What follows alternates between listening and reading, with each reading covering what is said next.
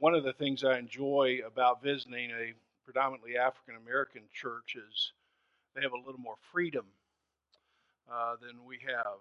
I mean, we have it, but somehow it just doesn't get exercised in the same way. And a lot of times when they sing a song, if you feel like standing, you just stand. That not everybody has to stand. Uh, but somebody will just hear a, a line, hear a bass note, something. Is they just want to stand up. And when I was listening to the song, um, to this I hold, my sin has been defeated. Jesus now and ever is my plea. Oh, the chains are released. I can sing. I am free. I mean, I just was like, yes. I mean, I can go home. I mean, I, I want to tell my sermon, but like that's that's the gospel that that Christ has done something in me, and what that feels like is freedom, freedom. And so that's my hope is that you feel that same same freedom today. Even if you can't stand up, you feel the freedom in your heart that you're standing up even though while you're sitting down. Our passage today comes from Philippians chapter 1, and we are in a series here. I think this is week 3 for us. And we're going to read Philippians chapter 1, verses 3 through 11. Uh, so if you have that uh, in your Bible or device, or if you don't have one, there's a blue Bible in front of you. You can look at that as we follow along. Philippians chapter 1, verses 3 through 11. Let's stand together as we read God's Word. Paul, writing to the church in Philippi, I thank my God in all of my remembrance of you, always in every prayer of mine for you all, making my prayer with joy because of your partnership in the gospel from the first day until now. And I am sure of this, that he who began a good work in you will bring it to completion at the day of Jesus Christ. It is right for me to feel this way about you all because I hold you in my heart, for you are all partakers with me of grace, both in my imprisonment and in the defense and confirmation of the gospel. For God is my witness, how I yearn for you all with the affection of Christ Jesus. And it is my prayer that your love may abound more and more with knowledge and all discernment, so that you may approve what is excellent, and so be pure and blameless for the day of Christ, filled with the fruit of righteousness that comes through Jesus Christ to the glory and praise of God. You may be seated usually take a minute here just to be quiet and reflect on God's Word. And part of that today is I want to uh, listen to a little song that I'm going to mention in the sermon. That's an instrumental, so it'll be easy to reflect as you listen to the song as well.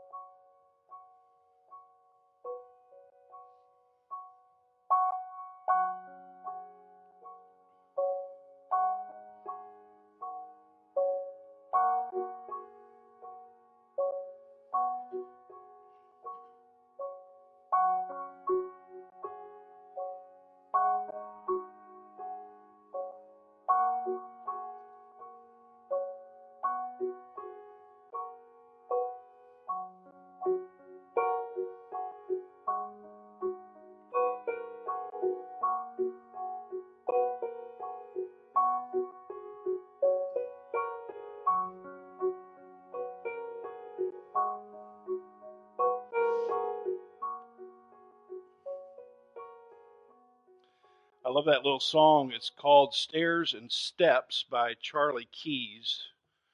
And I love this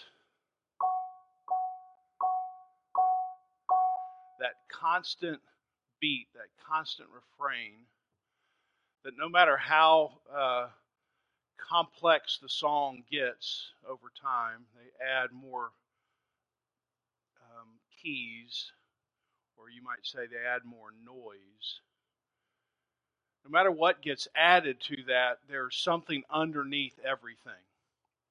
And it starts this way. The song actually ends with just these two key play, these two keys playing, and it's a perfect illustration for the book of Philippians. The two keys that play throughout the whole letter is what we've talked about the last two weeks Philippians chapter 2, 6 through 11. And most of your Bibles probably have that little passage set off in a little different way because it's actually a song. It's an imported hymn into the text. And so most good translations will let you know that by setting it off in some sort of fashion. And it's it's if you would imagine the apostle Paul writing this letter and he has this he's in a prison cell and he has this hymn going through his mind and he's just silently mouthing the words to this hymn. Did not consider equality with God something to be grasped, but emptied himself. He's just silently listening to the, this hymn as he writes the whole letter. And so, no matter where you go in the letter, you feel the influence of this hymn all the way through. And we're going to hear it and feel it today in this particular opening passage. Now let's go back to chapter 2, verse 5, and just notice what he's talking about. Have this mind among yourselves, which is yours in Jesus Christ. So he's trying to tell this church that he planted in Philippi, I want you to have this mindset. It's available to you because you are a Christian. And then he tells you the mindset of Christ. He gives it to you in this hymn. And there's lots of ways that we talked about that over the last couple of weeks. But one way that you know you're operating with Christ's mindset is you're leveraging yourself. That's one evidence that you're operating with the mindset of Christ. You're leveraging yourself. Look at chapter 2, verse 7. But Jesus made himself nothing, taking the form of a servant and being born in the likeness of men. He he did have the form of God, but he leveraged that. He he let go of that in order to get underneath other people. And notice that he came in human likeness, but he didn't come in the likeness of a king. He came in the likeness of a servant, somebody who gets underneath people to, to lift them up. And the, certainly he did that for me, and he did that for you as well.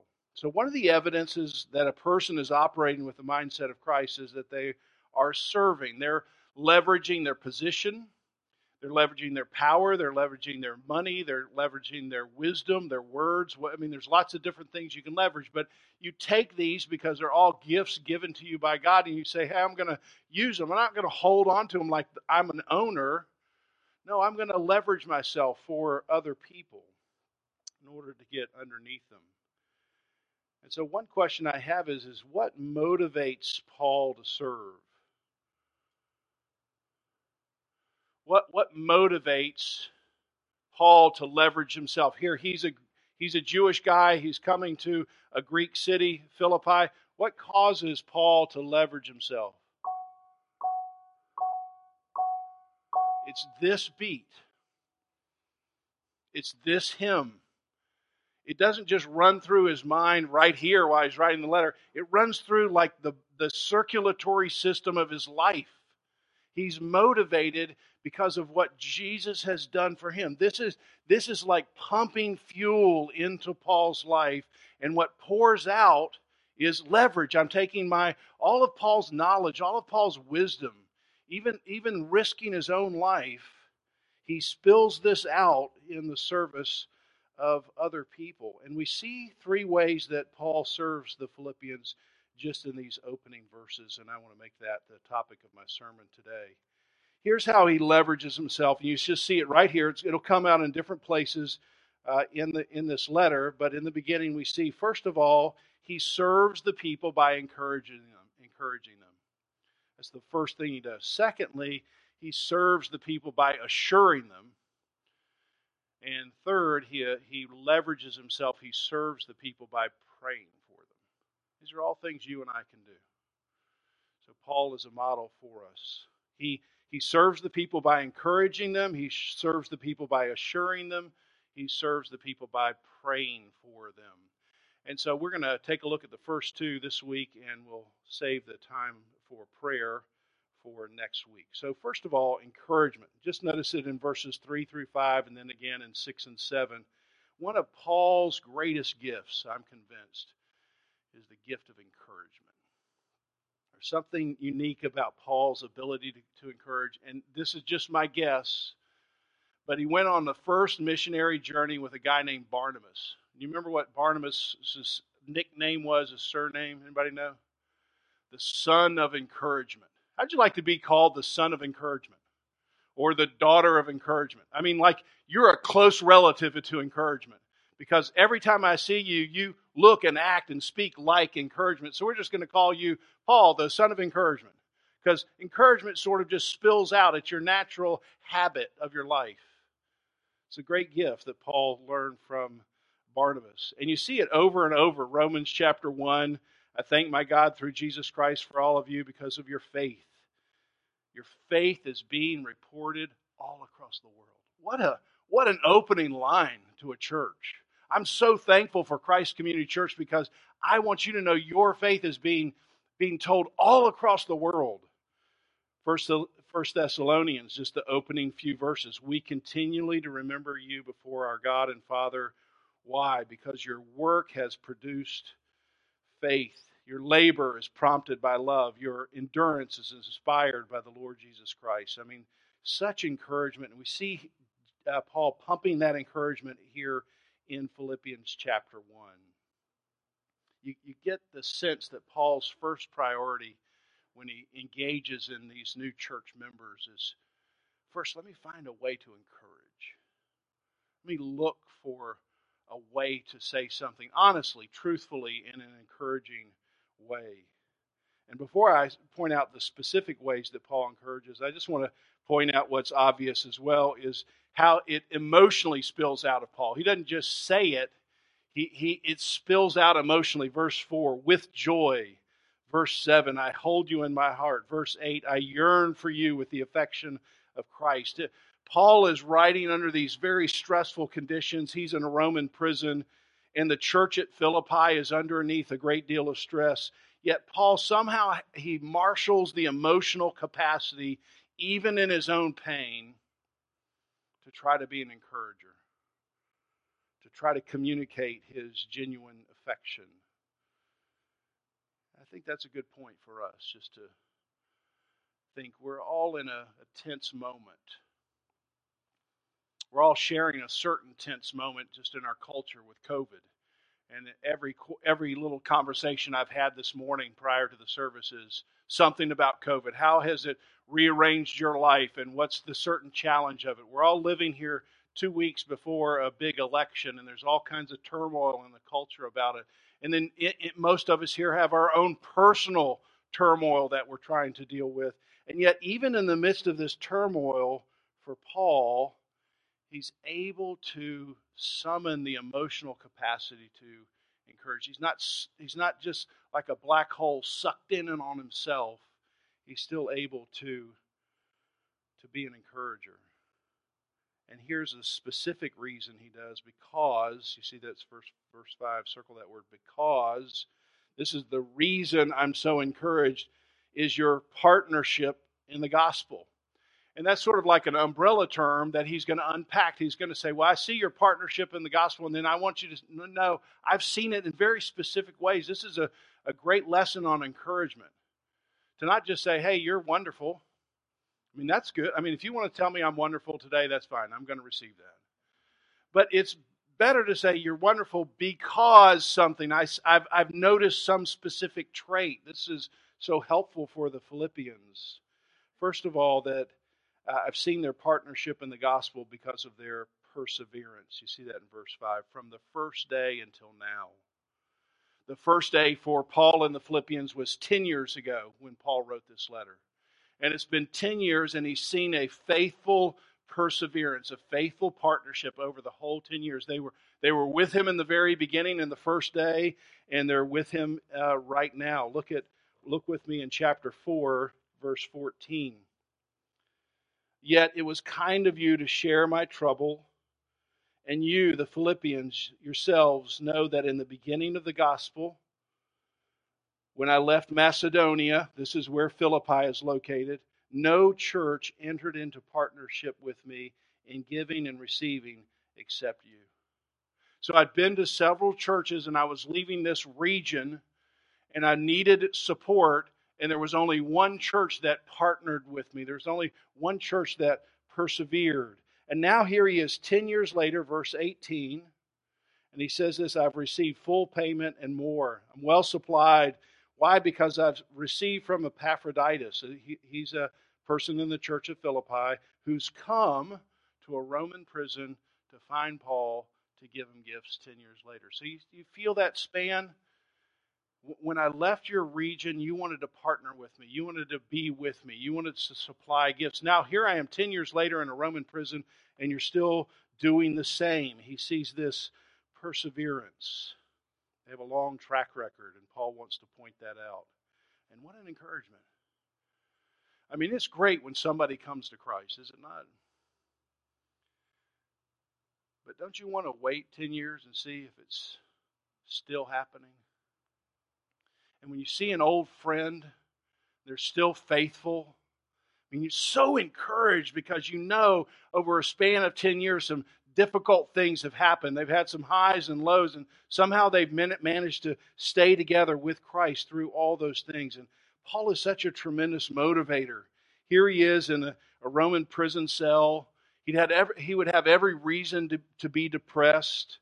But I love this little um, it feels like a coach from the sidelines. He's, he's, he's sort of screaming at the people in Philippi this truth in chapter 3, verse 13. This one thing I do, forgetting what lies behind and straining for what lies ahead, I press on. I'm pressing on. Here I'm I'm in this prison cell. I, I could just be caved in on myself, but I want you to know, people in Philippi, I'm pressing on. I'm persevering. And his perseverance energizes them to say, well, we want to persevere as well. Don't give up. Don't give up. Keep your eyes on Christ. I wonder if you're how good you are at encouragement. It's, it's such a tremendous gift. It's such a simple way to serve someone. To just come alongside and, and get underneath them with a heartfelt encouragement. And of course, the most difficult time to encourage is when you're you're going through a difficult time. You're in prison. Because you get stuck on yourself. But Paul is saying, I'm not going to get stuck on the past. I'm not going to get stuck in my current circumstances. I'm not going to allow them to have an have just have me an inward focus. I'm going to I'm still going to be able to encourage when I was thinking about this point, it reminded me of a story from Fox's Book of Martyrs, this uh, old book about the Christians who gave their life for the gospel um, around the Reformation. And there were two guys, a guy named Hugh Latimer and Nicholas Ridley. They were from England. And they were two Protestant pastors. And when Queen Mary came to the throne, she was Catholic and she was putting to death Bloody Mary putting to death a lot of the Protestants, two of whom were Hugh Latimer and Nicholas Ridley. It happened in October of 1555, or so 465 years ago today. Latimer was about 20 years older than his friend Ridley. And they were tied to stakes in a town square to be burned to death. And one of them said, uh, nail it in hard, nail, nail my hands tight because the flesh is weak. In other words, he knew he would struggle to get away once the flames came. And so they stack the wood all the way up to your face, at least, and then they light the fire. And this big crowd just stands around and watches these two men burn for their faith. And the older Latimer, Latimer looks at Ridley says, Be of good comfort, Master Ridley, and play the man. Press on. We shall this day light such a candle by God's grace in England as I trust shall never be put out. While he's burning. You see, when I'm burning, I don't have a lot of space for encouragement. I don't know about you. But I'd like to say, can you see the fire that's consuming me? Can somebody go get a hose? I mean, I, I tend to just be drawn in on myself. But here this guy is. He's got such trust in Christ. He's, he's completely sold out that even in this moment, he's encouraging his friend. And of course, Latimer didn't know how much encouragement that would actually be necessary for his friend because quickly the smoke filled up Latimer's lungs and he died before much fire got to his body. But Ridley, the wood stacked around Ridley was green and it didn't burn very quickly. So the bottom half of his body got burned, but he was still alive in the top half. And he screamed out, Oh Lord, have mercy, I cannot burn. And you wonder at that moment if he wasn't hearing, Be of good comfort, Master Ridley. We are going to light a candle that one day Christ Community Church is going to be the beneficiary of. One of the best ways you can serve somebody, even if you're in pain, even if you're in your, your own flames are consuming you, is to encourage. What a gift. Second, second evidence of their partnership. Paul's just want to say, hey, I, I, I'm so delighted with you all, but I want to I want to share with you the ways I've seen it. One, you're you're I've just I've just been encouraged by you because you've persevered. Secondly, you've offered financial support. They're they're the ones that supplied Paul when he left the Macedonian region. And I, I just want to give you a taste of the sacrifice of that support. Second Corinthians chapter 8, Paul is writing to the city of Corinth, which is in another region of Greece. So he's left the, the northern region. Now he's come down to the southern region, region of Corinth, and he's encouraging the Corinthian church to give. And this is how he encourages them. We want you to know, brothers, about the grace of God that has been given among the churches of Macedonia. This is Philippi. For in a severe test of affliction, their abundance of joy and their extreme and out of their extreme poverty they have overflowed in the wealth of generosity on their part. For they gave according to their means and as i can testify even beyond their means. This is a poor region but they, they wanted to be a part of it. They wanted to sacrifice and they had a certain amount of margin but then they went into the from the margin into the the meat. We, we gave in extreme ways. They were sacrificial in their giving. And so Paul just wants to point this out and says, say, this isn't the reason of your salvation, but it is evidence of your salvation. Of course, we know this from Jesus' Sermon on the Mount, Matthew 6 21. For where your treasure is, there your heart will be also. Jesus just points and says, you know, your money is like a GPS tracker on your heart. You, you can follow the money and you can find out where somebody's heart is. And he can find, Paul knows the heart of the Philippians. They're, they're for the gospel. Why? One evidence. One evidence is perseverance, another one is sacrificial giving. And I want to thank many of you here have given sacrificially to Christ Community Church over time, but especially in this particular season of COVID. Be easy to just take your resources and say there's a lot of uncertainty. So I, you know, my pledge to the church in the capital campaign, or my weekly giving or monthly giving, I, I might, might, might do re, want to retract in some way because who knows. And yet, many of you continue to sacrifice and give. So I want to say thank you. I see that as an evidence of the gospel at work. Third evidence of, of their gospel partnership, of their sacrifices. The Philippians didn't just send money, they sent themselves. Epaphroditus, this man from uh, Ethiopia or from Philippi. He leaves the comfort of his own culture. He goes to the Roman prison. He finds Paul in this Roman prison cell, and in the process, he almost dies. Now, again, let me ask the question what would motivate Epaphroditus to leave his, the comfort of his own culture, to go to a Roman prison cell, and sacrifice his life in order to give a good gift to the Apostle Paul? What would motivate Epaphroditus to do that? I'm going to do this several times. This would motivate. The Apostle Paul came and told Epaphroditus about God who had come to him and sacrificed himself to give a good gift. So Epaphroditus isn't motivated out of guilt or obedience, he's motivated out of the love of Christ. And he's just displaying the mindset of Christ here. And Paul sees it and he wants to tell the Philippians, Yes, I see this. I see this as evidence of your partnership. So, the first way Paul wants to serve the Philippians is to encourage them.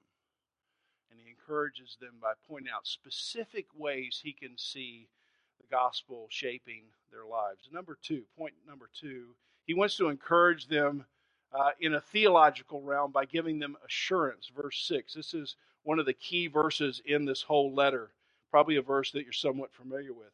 And I am sure of this, I am confident of this, that he who began a good work in you, he who began a good work in you, will bring it to completion on the day of Jesus Christ.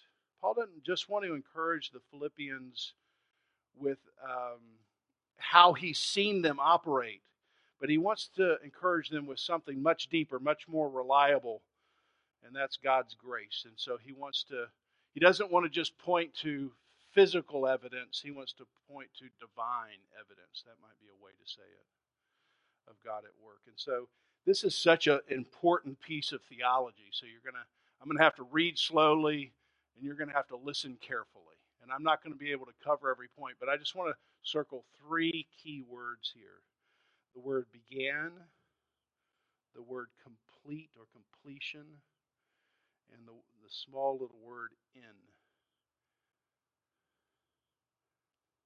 He who began a good work. In the Greek, it means to communicate a decisive and deliberate act. So God didn't just randomly begin a good work, He decided and then decisively act on something. It's, it's a work planned and then executed.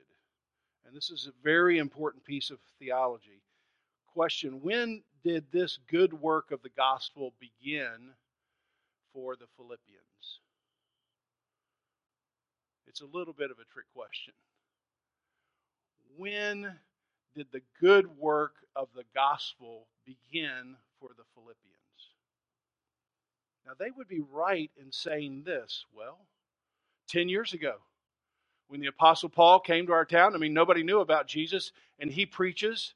Lydia can say, Well, I was, I was by a riverside. I heard the Apostle Paul preach. The, the jailer could say, Well, I was, I was the jailer, and I came to him, and he told me about Jesus. And my, the, the good work began in my life and my heart right at that point. And I think they would be right in saying that. I think they would be true by saying that.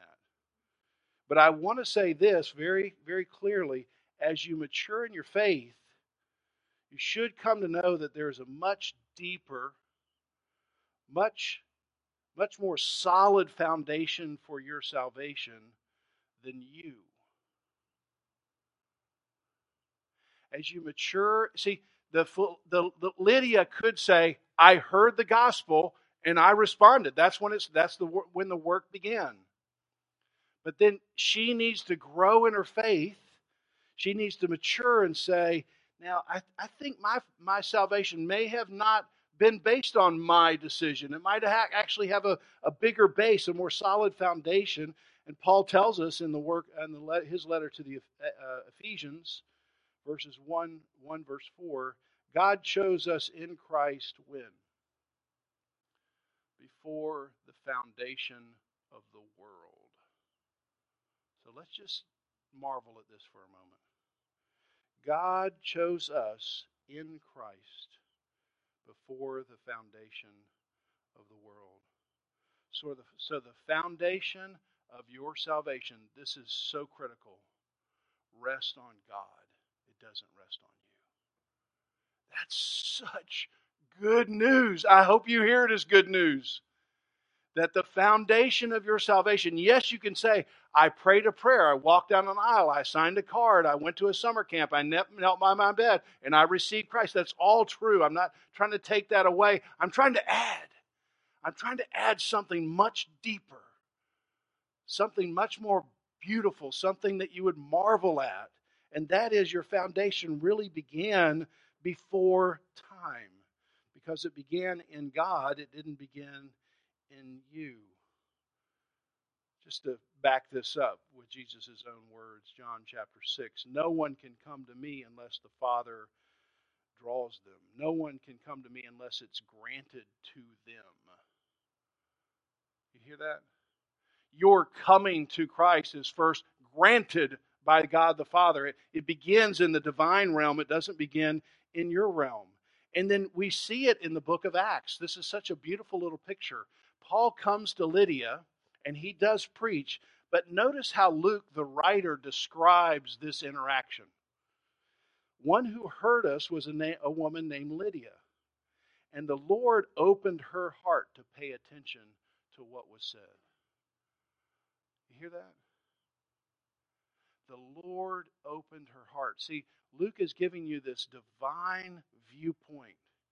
Lydia standing there, she did hear, but before she could make any move, the Lord had to move in her.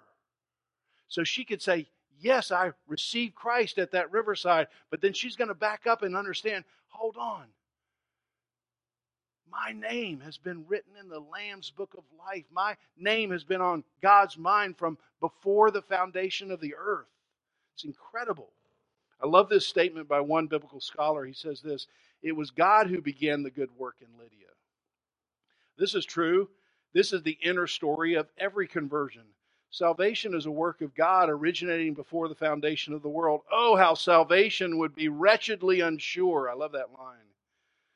Oh, how salvation would be a wretchedly unsure thing if no other foundation than my own choosing of Christ.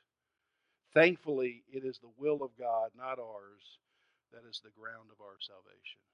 Amen? That is good news. Now, I realize if you're like me, that brings up a bunch of questions. And I'm not saying they're not worthwhile and trying to find the answer to and try to figure out how that fits in your brain. But right now, it's something to be marveled at, not to be questioned. You're not going to get into the mind of God and be able to understand it. You're supposed to just stand back and go, I can't believe it. He had me on his mind before the foundation of the world. So began big a big a small word with a big meaning. Secondly, completion. He who began a good work will bring it to completion, meaning God's not only the founder or the foundation of your salvation, He's the foundation of your sanctification. He's not just the foundation of this moment, He's also the foundation of all your living for Christ. God doesn't just save us and say, Well, good luck, Paul. I hope you have a good journey. No, no, that's not what He does. Thankfully, He doesn't say that. He's, he's going to take us on a journey that He's going on. Paul says it a different way in Philippians 2:13. For it is God who works in you both to will and to work. You hear that? It is God who's working in you to will something. I, I want to do something and to actually do that thing.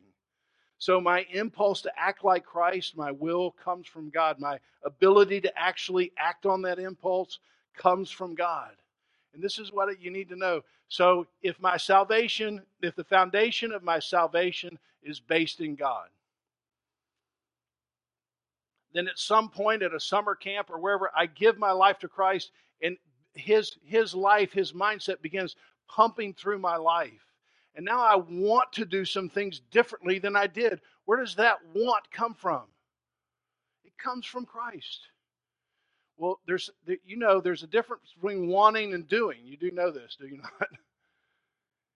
But then even my doing it, I, I want it, and then my ability to do it, that all actually comes from Christ. So everything comes from God, which means all glory goes to it goes to God. That's why we're here. I hope you realize this. We're here at a worship service. We're not here at a theater where you're judging the music and judging the sermon today. You're here to worship an almighty God because all glory belongs to Him. And in all eternity, you're never going to get tired of Jesus and discovering the incredible glory that He is. That's the gospel. And that's what's running through Paul's mind. That's what's running through his brain as he sit, he helps these people understand this really deep truth that comes out in this one verse. Final word, the word in. In. And I am sure of this, that he who began a good work in, notice he doesn't say for, he who began a good work in you will bring it to completion. So, question What tangible assurance can we have that God will complete his work? Mean, I read it and I'm trying to trust it, but is there any tangible assurance I can have that God is going to complete his work in me? And the answer is yes, you will see the work in you. It's not a good work that's just done for you, it's a good work that's done in you. Again, we got to listen carefully. It's not enough to simply know that Jesus died for sins. That's not enough.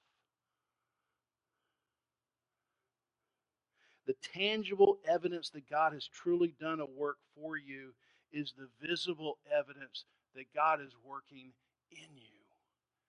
Let me say that again.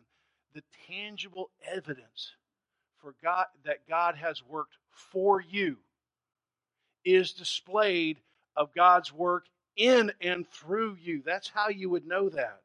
That's why Paul points this out to the Philippians. He's trying to encourage them with here's the tangible evidence. I, I, I know I heard you say some things, but I'm actually seeing it work in your life.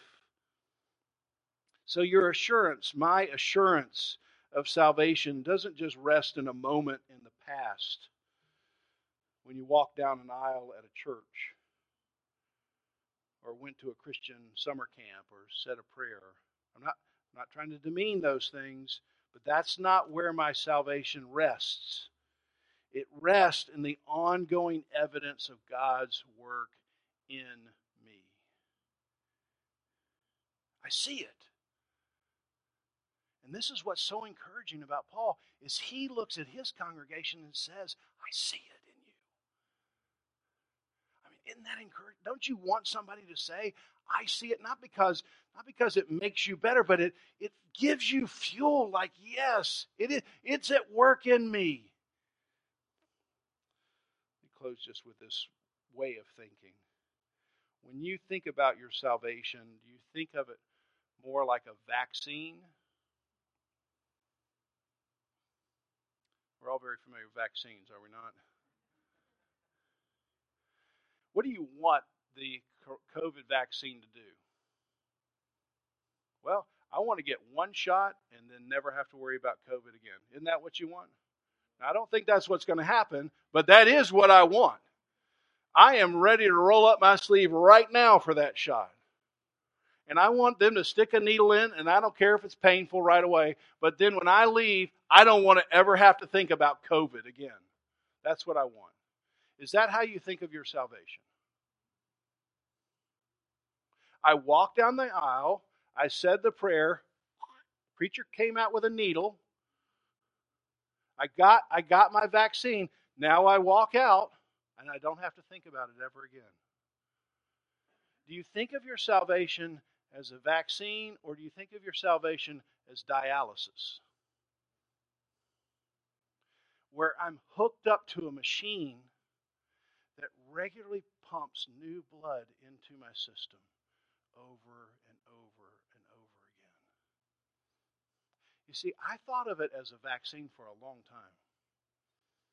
One and done. And I don't think when that was happening, there was much evidence of God's work for me in me. Because I was done. I, it, the evidence all rested on that time I came down the aisle. Does this make sense? But now, because I realize, no, it's much more like dialysis, this work is going to be an ongoing work that you should be seeing over and over and over in the life of a believer. Okay, I've packed in enough for today. I can already tell. I'm not going to get to my third point prayer. I've, I've, I've let it rest for next week. What a great way to get underneath somebody to pray for them. But the first two things Paul wants to do are things that you can do, you can be assured of. One is even if you're in pain, you can encourage somebody. And I have no doubt from just this sermon, if you would just have that on your mind this week, to say, I'm, I'm to get, I'm not going to get lost in this difficulty that I'm experiencing, but I'm going to give my encouragement away to, to lift somebody else up and just notice, notice the things about them that you want to really encourage.